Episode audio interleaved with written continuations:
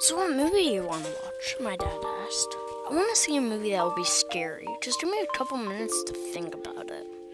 I explained. And then the memory hit me as if I was a pin in a bowling alley. A couple of weeks ago, I was watching a movie called Strangers. It was this horror movie where a little kid follows a man who seems innocent but is evil. Don't do it! He's a wolf in sheep's clothing. He'll capture you. He's evil. I screamed at the television. I can't exactly remember, but the kid goes in the man's house. Boom! The TV went. Ah! I realized I was back in reality. Are you okay? My dad asked. I shook my head in a baffled way. So, what movie do you want to watch? I need to know.